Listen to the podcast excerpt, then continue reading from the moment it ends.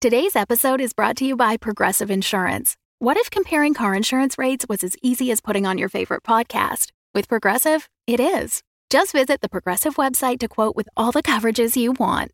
You'll see Progressive's direct rate, then their tool will provide options from other companies so you can compare. All you need to do is choose the rate and coverage you like. Quote today at progressive.com to join the over 28 million drivers who trust Progressive. Progressive Casualty Insurance Company and Affiliates. Comparison rates not available in all states or situations. Prices vary based on how you buy.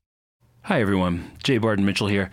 Just wanted to let you know to stick around after the episode to hear a trailer for a podcast we really enjoy called 13. The 13 podcast produces atmospheric spooky stories released, you may have guessed, on the 13th of the month. They're really cool, long form stories with a lot of effects work and music. And like Derelict, the idea is that it's um, like listening to the audio from a movie. In this case, a scary movie, haunted houses, ghosts, strange apparitions, but still character driven with a real emotional center, I would say, which is not easy to pull off. If you like the trailer, check out the show by searching for 13 on your fave platform. Just make sure you spell out the word and don't use the number when searching. Hope you dig the trailer, and as always, thanks for listening. Hey everyone, Jay Barton Mitchell here with a couple of updates. First off, wanted to let you know, if you haven't heard from one of our other sources, that season two of Derelict is currently in production and new episodes will start dropping sometime this fall. I think it's an even more intense season than the first, and that we've really raised the bar on everything we're doing over here. So we're getting close. Stay tuned for more info dropping soon about the upcoming season. The other thing I wanted to mention is our new Derelict Premium experience through the platform Supercast, which we've moved to in lieu of Patreon. Supercast is just a better fit for the show as a podcast, and it lets us offer subscribers a more user friendly experience, as well as a lot of new subscriber exclusive content, like early access to ad free episodes, of course, commentary episodes on season one with the cast and crew, cast interviews, an invite to our new Discord server, as well as um, codes you can use on our new merch store for subscriber discounts as well as subscriber exclusive merchandise. So if you're still supporting us on Patreon, thank you, by the way, we can't do it without you, or would like to start supporting the show, now is the time to switch over to Supercast and Derelict Premium, which you can find in the episode notes below or by going to derelict.supercast.com. Finally, in building up to the release of Derelict Season 2, we're going to start sharing a few other shows with you that uh, we're personally fans of and think that you might enjoy while waiting for the new episodes of Derelict.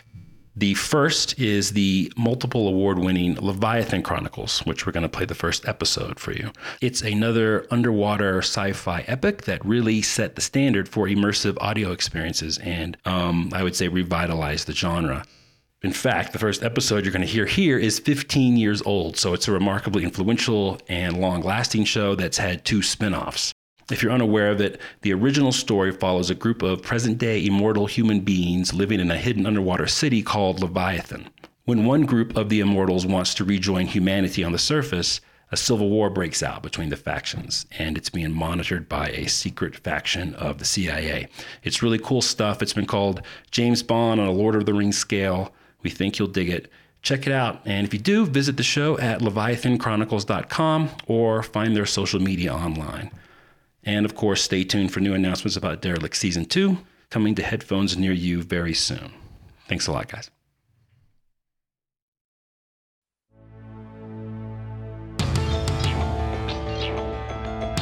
The Leviathan Chronicles. Season 1 The Director's Cut.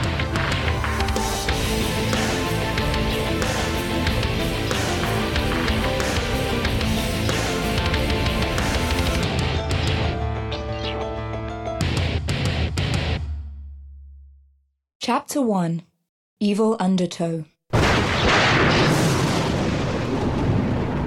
Philippine Sea. Poseidon raged as surges of black waves pummeled each other into a violent froth. It was just past midnight, almost six years ago, and the empty stretch of sea seemed desolate, despite the cacophony of the thunderstorm that rained into the ocean. Thirty foot waves smashed into each other with dizzying force as shrieking winds ripped any trace of warmth from the air. But deep under the ocean, very deep, an unusual submarine and its crew were isolated from the violence on the surface. However, the nerves of every crewman aboard were just as frayed as if the ship were being thrown by the waves far above them. The vessel was called Hai Ten Shi. It had departed from Qingdao, China, only three weeks ago, but most of the crew couldn't wait to see their home port again soon enough. The ship was unusual for many reasons, but the most predominant was its enormous size. The ship had three distinct components. The largest was its ballast. Constructed of a sponge like material, it was over a thousand feet in length and several hundred feet tall.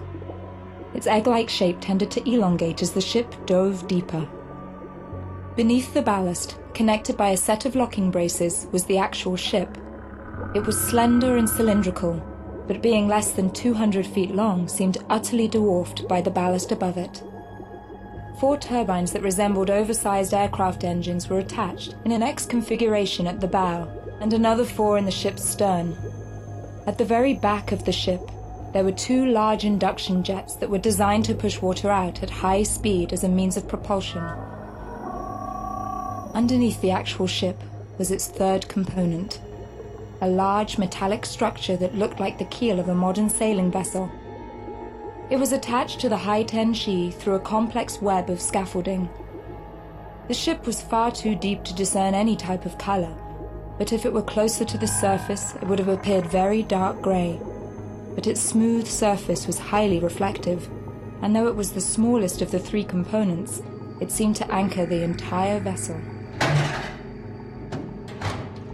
Within the bows of the Hai Ten Shi, Lieutenant Zhen Shun walked down the narrow hall in the stern of the ship. His gait was quick and nervous. Normally, the ambient hum of the electrical equipment that enveloped the submarine was a source of comfort, but there was nothing comforting about the mission he and his crew were undertaking, nor the news he was about to deliver. He arrived at the center of the corridor and knocked on the only door that displayed Chinese characters in gold. A weary voice answered. Enter. Captain, we have entered the Leviathan zone and are 200 kilometers from the target. All bracing clamps are operating within normal parameters, although overhead clamps 4 and 5 are showing some signs of fatigue. Has there been any indication we've been detected? No, sir. We passed a Virginia class submarine a few hours ago, but I don't believe we were detected. We also passed several sonar arrays, but they could not have made contact with us at our depth. We we are alone, sir. Good. Captain, Yes. how will the Immortals know who we are? They will know us by our deeds, Lieutenant. I understand. Shall I initiate the deployment systems check? Not yet. We will need to clear the Palau Trench first. But that won't be for a few hours. Then we will wait a few hours. Yes, sir. I understand. But if there is any malfunction in the release mechanism, the ship will be torn. I understand that. But I will not conduct an extremely loud systems check while performing tight maneuvers in one of the narrowest channels in the ocean. Our engineers have designed the ballast to clear the canyon walls by only 50 feet on each side in some sections. If we are detected by our enemies while conducting a systems check, we will be trapped in the trenches with no ability to maneuver or escape. Need I remind you, Lieutenant, that this is a stealth mission above all else? We have been running slowly and at great depth and at great risk for the past three weeks. I won't have that jeopardized. Our failure to complete our mission could be catastrophic. No. We will conduct the final systems check when we have reached the target. That way, if we are detected, at least we will be in deployment position. But, sir, that will greatly extend our time at the target zone. We will be risking detection, and especially the dangerous exposure You to- have your orders, Lieutenant. Yes, Captain. I will.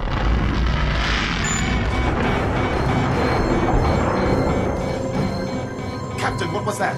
Quickly, get to the control room.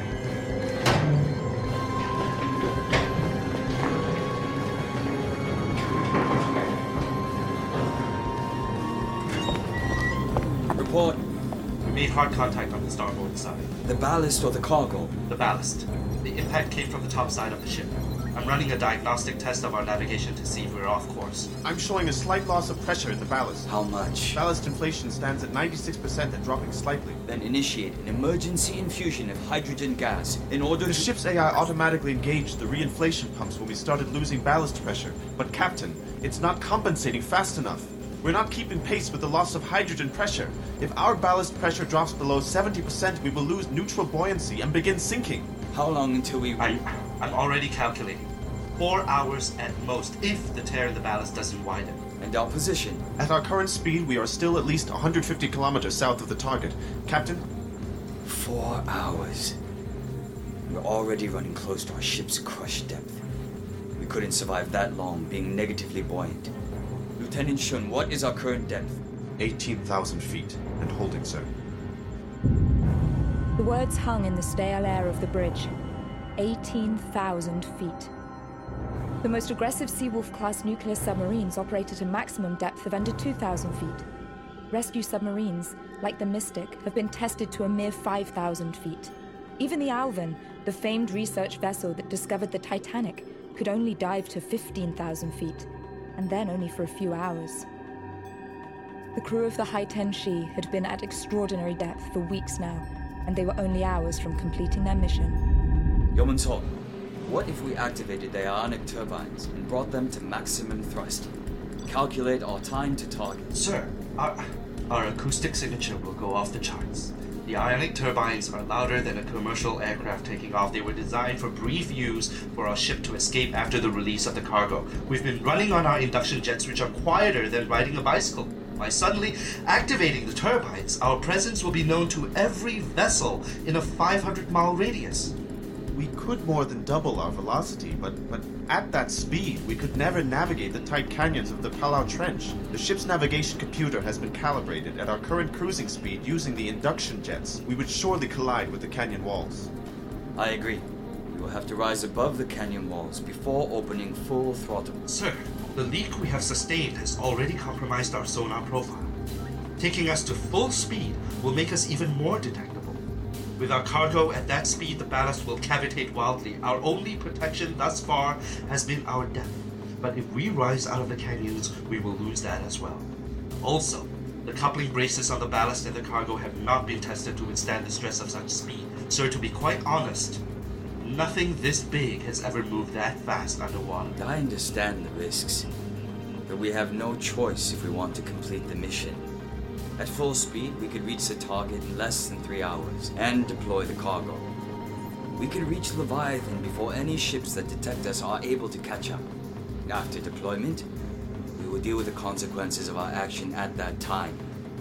No doubt we will have attracted a significant amount of attention from all patrolling submarine vessels. Many of them will prove hostile. We will use every countermeasure at our disposal to ensure our survival and the completion of the Leviathan mission. Yes, Yes, sir. Very well. Yeoman Sol, take us to 7,000 feet, and when we have cleared the canyons, shut down electric hydropropulsion. Activate the ionic turbine engines. Full thrust. Aye, Captain.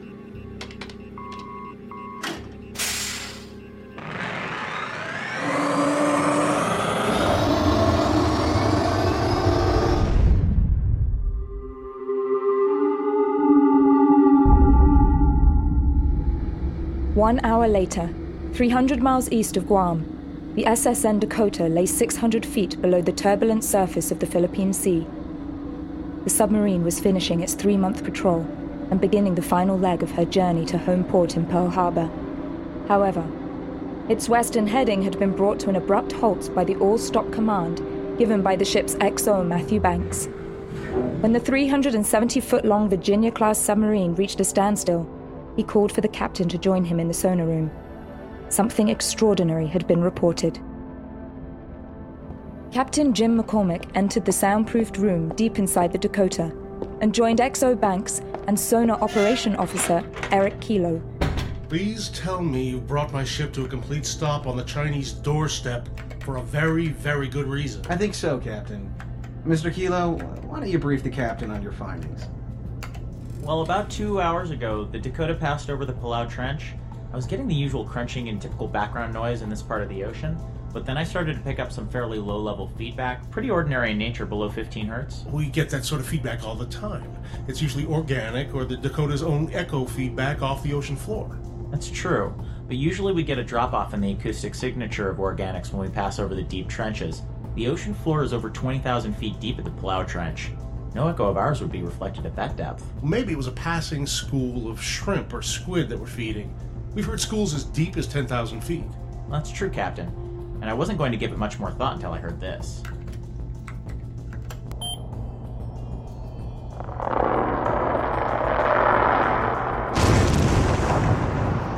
What was that? That's when Mr. Kilo called me. What's most interesting about this is that high pitched bubbling sound. I've never heard anything like it. I thought it could be a black smoker or thermal vent. Well, we thought that might be the case as well, but as we listened longer, we started picking up variations in the wavelength of the sound. It was moving. Exactly. So we decided it was worth utilizing our LiDAR laser resonance system to see if we could pick up anything on imaging. Typically, we've only used it at much closer distances. It's not really designed to produce images at such a great distance. Did we get anything? It's very rough, but take a look at this. It looks like some sort of mountain range. Yeah, but the problem is that it's located where we usually see the deepest part of the Earth's ocean. Uh, Mr. Kilo, you realize you're showing me a mountain range jumping out of the seafloor where there's supposed to be a canyon 20,000 feet deep. Captain, I- I'm not sure you understand. This is a time lapse image. What are you showing me? Captain McCormick, I'm showing you a 700 foot high mountain that's moving 40 miles an hour underwater and it's headed straight for the Mariana Trench. And it's making a lot of noise. Back on the High Tenshi,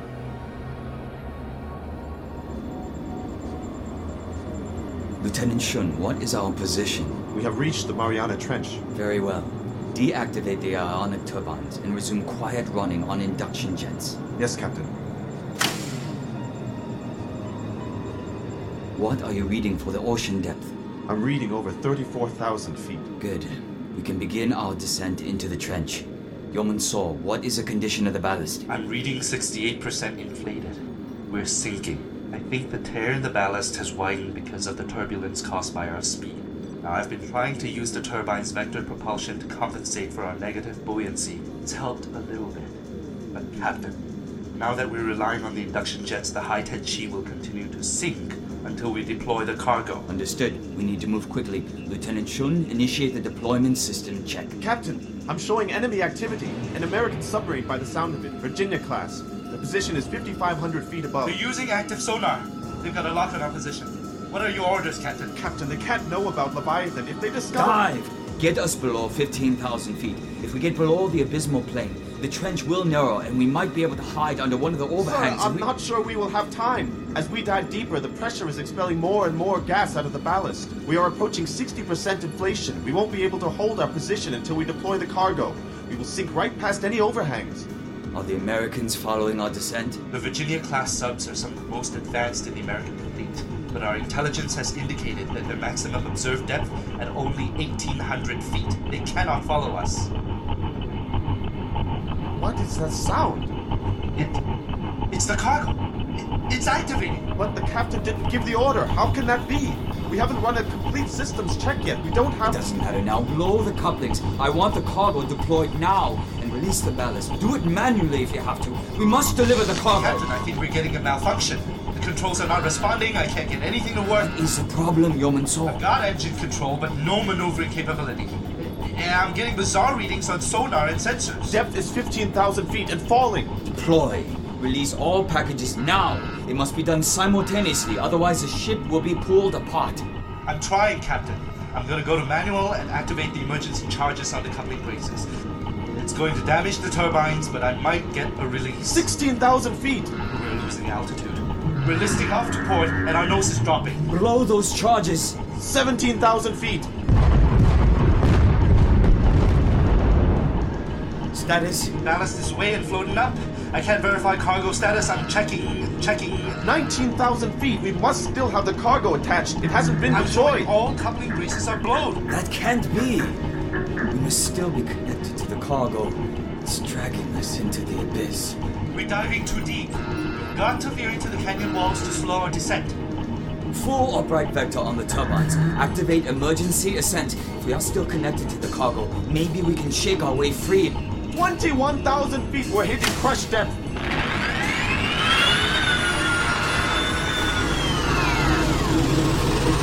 Sir, the turbines are inactive. I can't get any of the controls to respond, Captain. The ship's fire functions are stuck in some sort of diagnostic mode. I, I'm still getting crazy sensor readings. The water temperature is approaching boiling. 24,000 feet. I'm getting hull breaches in the engine and aft compartments. Seal compartments. all hatches. Give me weapons control.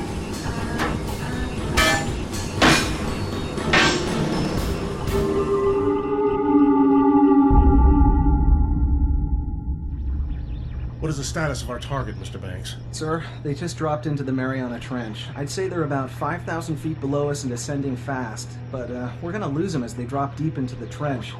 The tight canyon walls are giving us a lot of interference. I'm, I'm getting a lot of feedback. I, I can't tell if it's. All right, I want a full active sonar on the target. I don't care if the whole Pacific Rim knows that we're here. We are not losing our target. I want to know what this thing is and what it's capable of. Sir, getting active sonar readings. Confirmed subject is directly below us at, at Christ, 8,000 feet falling fast. Jesus, there's no way that thing, whatever it is, can dive so deep so fast. It's like it's being pulled down. We've got to find out all we can about it. Let's get an updated LiDAR reading and see if we can't get some sort of laser imaging on this this phenomenon.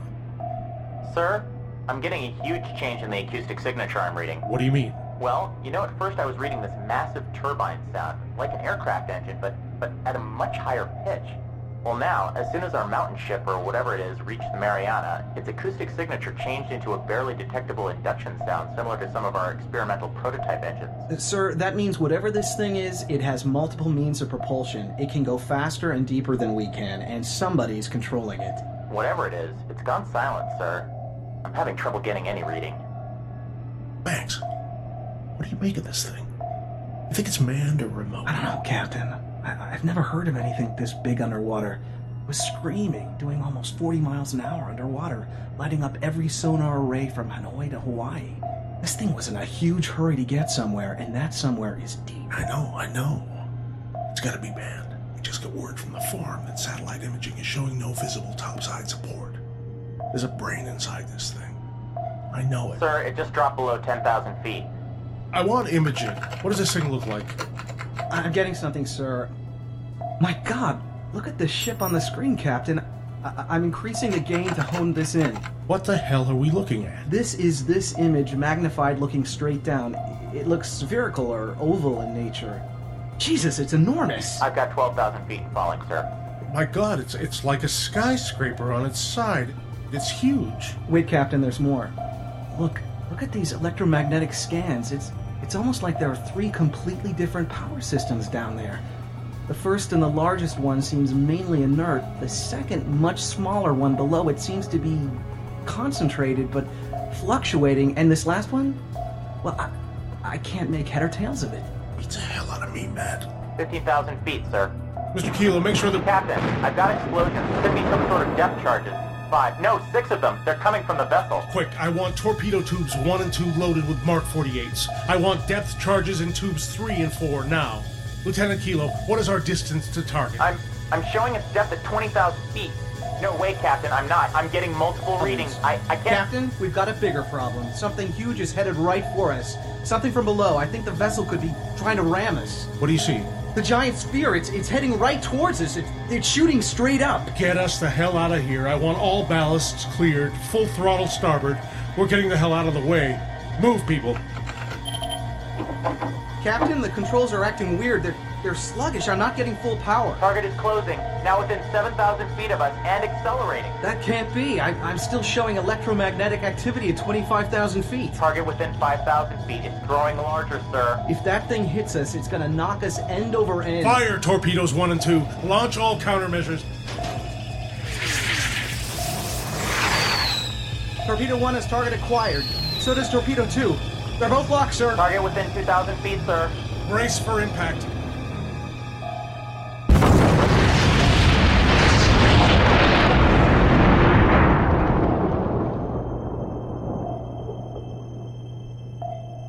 Target destroyed, sir. Report, what is our damage? Structural damage is negligible, sir. But most of our sensors are blacked out. That explosion has our ears ringing. I'm looking at a complete audio overload. We're gonna have to recalibrate and reboot our sensor array. Whatever that thing was, it was like a thunderbolt shot off right next to our eardrums. Come on, whatever you can give me. I want a full scan of the area, LiDAR, sonar, everything. Captain, I've got nothing. That's right, sir. I'm not showing any sensor readings on anything left operating. Whatever hit us, we're alone, sir. Alone?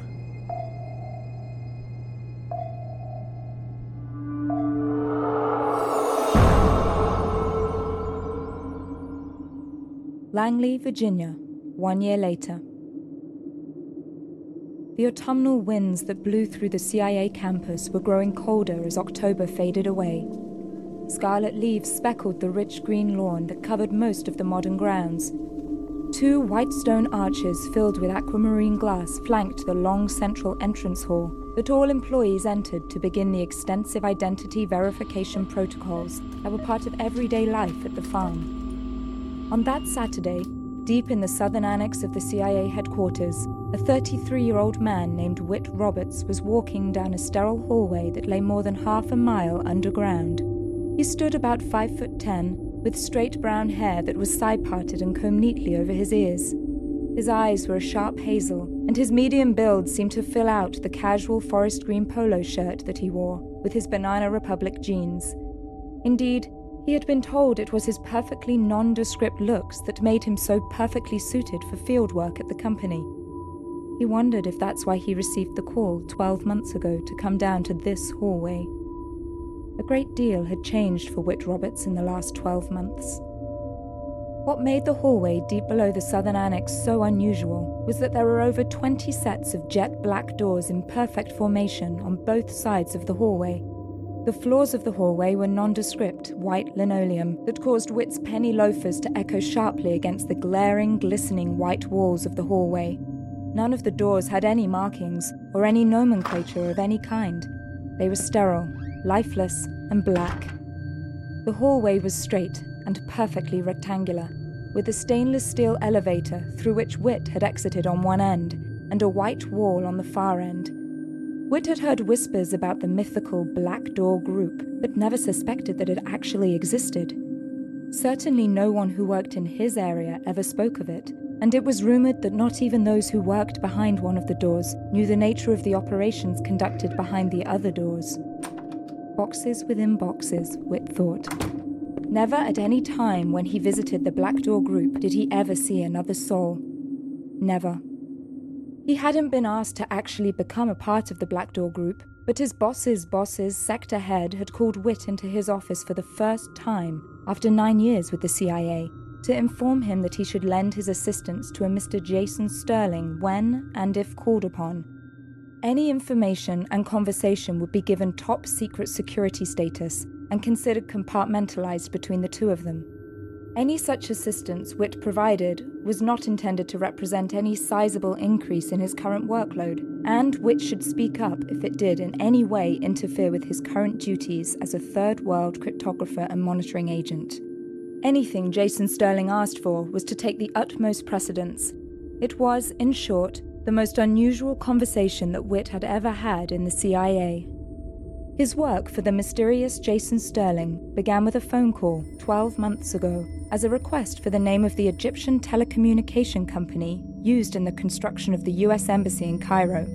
This wasn't Whit's area of expertise, but he knew how to get the information. This person, this Jason Sterling, on the other end of the telephone line seemed curt, but very grateful and complimentary of his work, and then promptly disappeared for three months.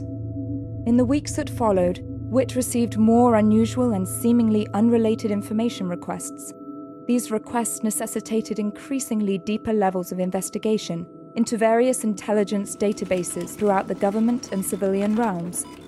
Despite his increased level of activity with Sterling, his official job's workflow seemed to miraculously lighten, as if he was being silently time managed. And much as conducting research for the Black Door Group was flattering to Whit, he harbored no illusions that he was any member of a privileged circle. In fact, it made him feel even more isolated within the CIA, because his day job had stagnated quickly, and his night job and all work associated with it were kept secret from all others. Whit counted 12 doors on his right, and then found himself taking a deep breath before knocking twice. Come in. Hello, Jason. Well, Mr. Whit Roberts, thank you for coming in on a Saturday. Well, I knew if you were here, well, you're always here, Jason, that you'd want to know the results of some of my research as soon as possible. I appreciate that, Whit. You know your work has been very important to the Black Door Group and this project. I know how hard you've been working on this.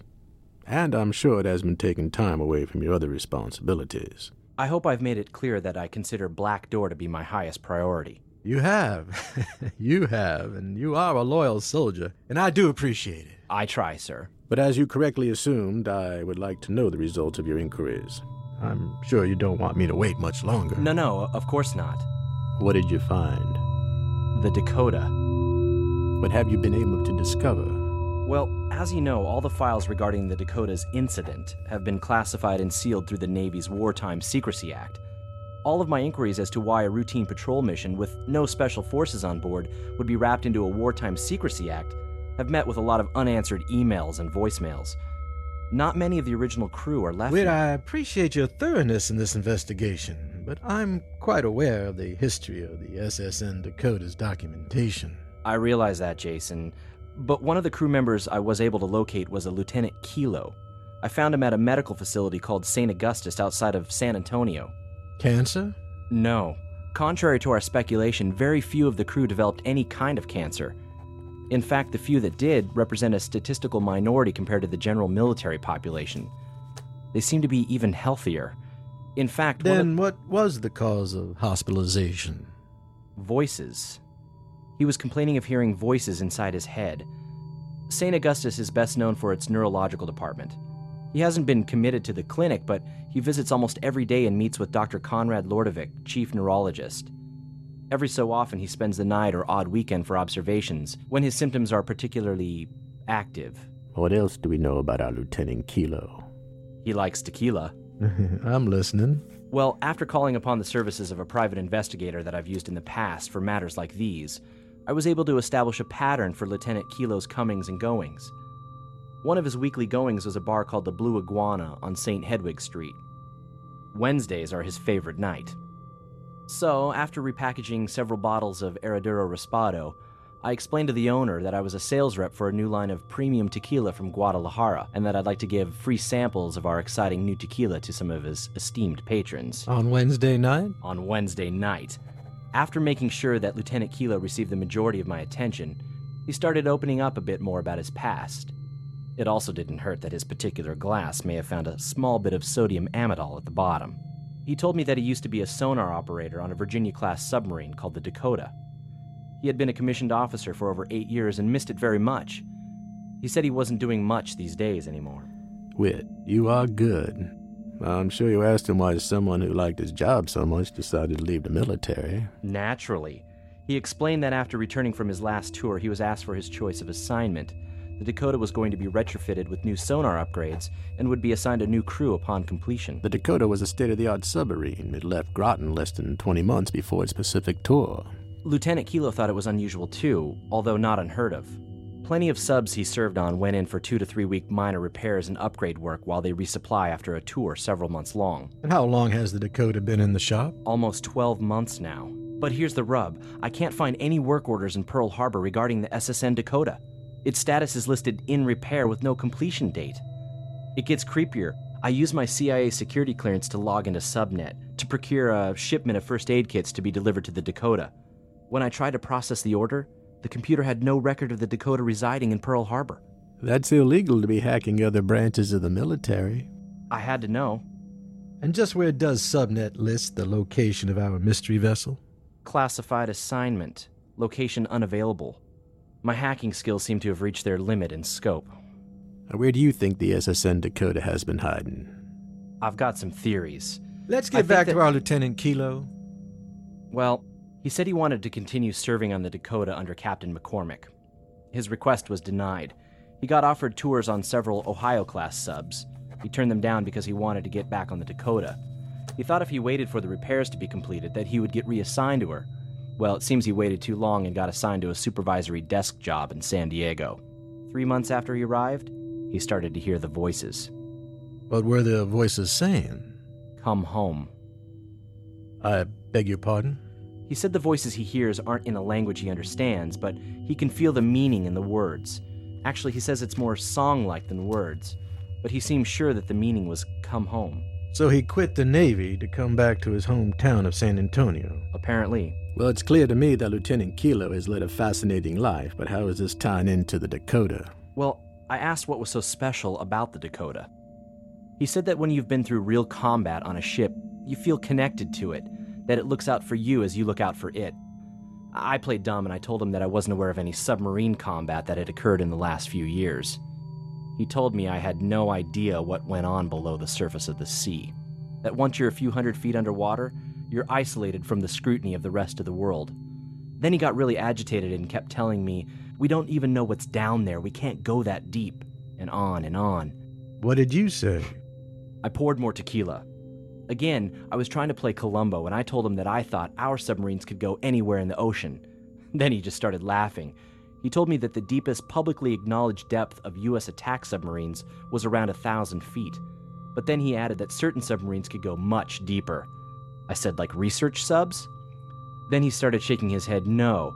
He said on his last mission, he heard some things he couldn't believe. He says the Dakota was attacked by a submarine that was well below 10,000 feet. He thought it was using a highly advanced propulsion system that only us and the Chinese have been developing. They fired on us, and we fired on them. Then he said he heard the loudest explosion he'd ever heard. He says he lost over 70% of the hearing in his left ear as a result. The Dakota fired its torpedoes and annihilated whatever it hit. But whatever they hit was not the only thing in the water. The official report indicated that the Chinese sub was destroyed. It very well might have been, but not by the torpedo launched by the Dakota. Make no mistake, the Dakota hit something. Something huge. But for over two minutes after the explosion, the ship had a complete sensor blackout from the explosion. But when the Dakota was tracking its prey from the Palau to the Marianas Trench, it called back to Navy and CIA intelligence to verify whether or not there was any topside support for something that deep. An AWACS radar plane scrambled from Guam. It didn't show any surface ships in the area, which meant the Chinese sub was acting on its own. Fine. No, it's not fine. See, here's what doesn't add up. After both the Dakota's torpedoes made contact, after the explosion, the radar plane picked up a very faint signal. It's a repeating beacon at a very high frequency. What are you saying? I'm saying it shouldn't exist. Whatever this thing was, it was annihilated at point blank range by two Mark 48 torpedoes. The payload on just one is enough to punch a hole through an aircraft carrier. That could have been black box debris, an intact fragment of the communications array floating down. That's a possibility, but take a look at this. This is an echogram of the signal that was sent out at the time of the explosion. The sonar profile looks pretty basic and repetitive. A basic automated distress signal. Exactly, which would support your idea that we're just listening to a piece of communications debris that survived the impact of the Dakota's torpedoes. But now, look at this. The Dakota fired its torpedo at 3:03 a.m. October 24th. At 3:04, the AWACS plane starts picking up this repetitive signal. The timestamp on this next page is 3:05 a.m. This page is blank. The sonar profile is empty. According to the official records, at 3:05, AWACS radar plane 425 experienced a momentary ion storm, probably related to a solar flare. A solar flare? At 3:05 in the morning. I was skeptical too, so I did a bit more digging. Let me guess. NASA. Cracking their systems was like hacking a cell phone. I dug into the main NASA database and got the log record of the Helios 4 Advanced Geosynchronous Satellite, which monitors all solar activity. Let me guess. There was no ion storm. No, there was. It just didn't come from our sun.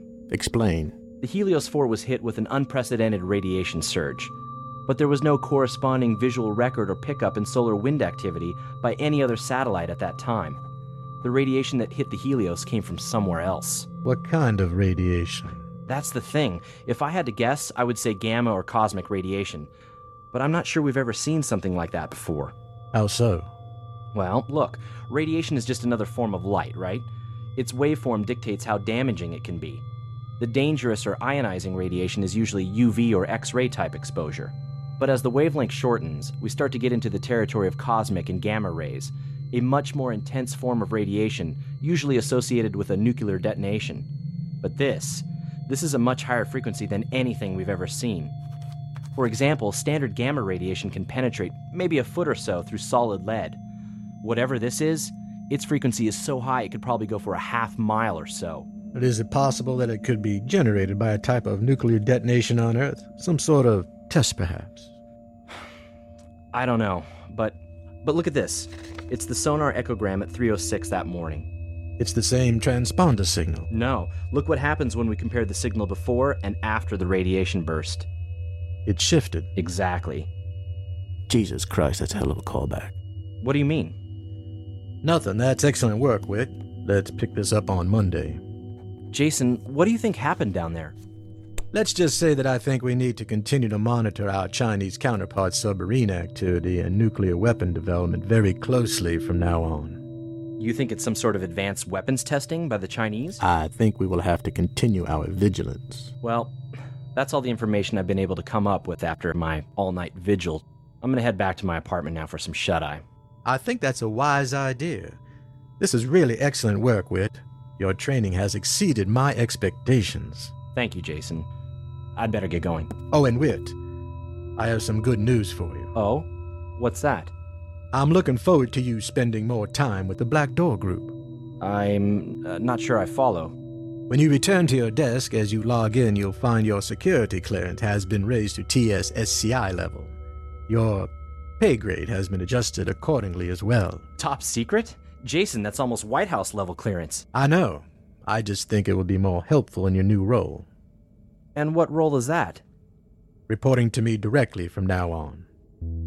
Wow, I don't know what to say. Let me also be clear that I want you to continue your work in the cryptography department. You'll have the same routines and continue at the same job unless told otherwise. You will be spending more time in the field, and your absences will be explained by the request from senior officials that you are conducting training seminars on the latest advancements in cryptography to our new recruits and other members of our intelligence community. So, this is a promotion? Let's just consider it a formalization of your priorities. Your new security designation should give you clearance to a great deal more information than you're used to. It should add to your already considerable information retrieval skills, not to mention your ability in the field. Really, Whit, I've been very impressed at what you've been able to uncover. Well, thank you. I'll do my best for you, sir. Oh, I know you will. Jason, I wasn't going to say anything and I don't want to overstep my bounds, but I have a crazy theory. I think I can find the location of the Dakota. Whatever happened down there, someone went to a lot of trouble to hide any evidence of it. I appreciate your initiative, but I think we'll let the Dakota lie where it is right now. Wherever it is, it's clearly not going anywhere and seems to be safe from prying eyes for now. No, no, I've got a different field assignment for you. How do you feel about New York City?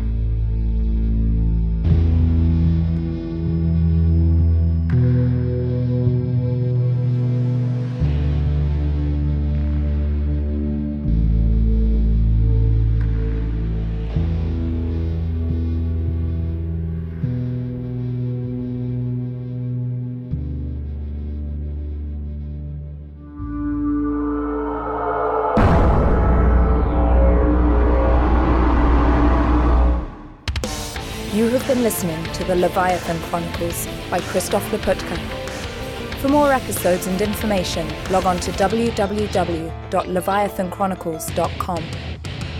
For more updates and news, find us on Facebook and Twitter. Thank you for supporting us, and thank you for listening. The Fable and Folly Network, where fiction producers flourish. Hey, I'm Brooke. My friends and I perform spooky stories on our podcast 13. 13 is a movie for your ears with immersive sound design and music from our composer. And we're not reading you the same old ghost stories from Reddit. With original stories from our in house writers and submissions from up and coming authors, 13 will make you smile, break your heart, and have you wishing for a nightlight. Atmospheric, slow burn, always spooky, and sometimes sexy, our friends are some of the best voice actors and writers in our little corner of the podcast industry. So if you want to find out why those figures in black keep meeting by the water just before dawn, why you should never sleep in a room with an empty chair, or why you hear faint music echoing from the abandoned mall, join us by following 13 wherever you're listening right now. That's 13, the word, not the number, all spelled out. Bridget Howard keeps asking for my teeth. Wherever you get your podcasts.